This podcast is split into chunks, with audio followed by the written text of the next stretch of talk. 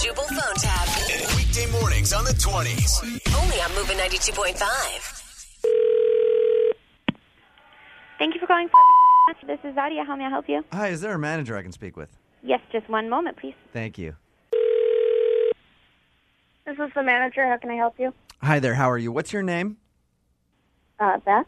Beth, how are you? My name is Ken Spade, and um, it's going to sound a little weird, but I work security detail for one Britney Spears. You may have heard of her. Okay.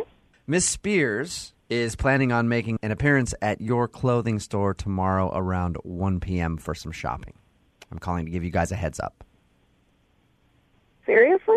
Yes, yes. We always call beforehand because, of course, there will be paparazzi and things like that present, and we try to keep them at bay. But I don't want to create any hysteria by just having Britney Spears show up unannounced. Right. Okay. Okay, there's also a strong chance that she could relieve herself in the middle of the store. Like, like, tea? Well, if you're lucky, that's all you'll get. She went off her meds last Thursday, and it's kind of been an interesting ride. For example, last week, she sort of let one go in the showroom floor of a Nordstrom rack. And by let one go, I mean number two. Let two go, I should say.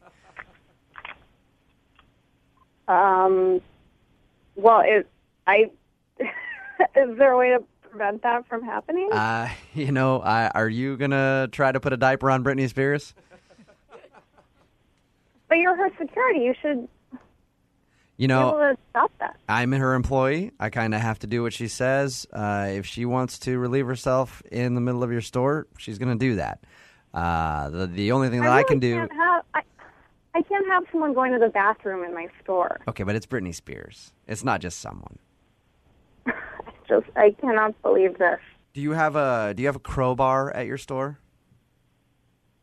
A crowbar? Yeah. Sometimes Miss Spears likes to lock herself in the dressing room Oh, Jesus.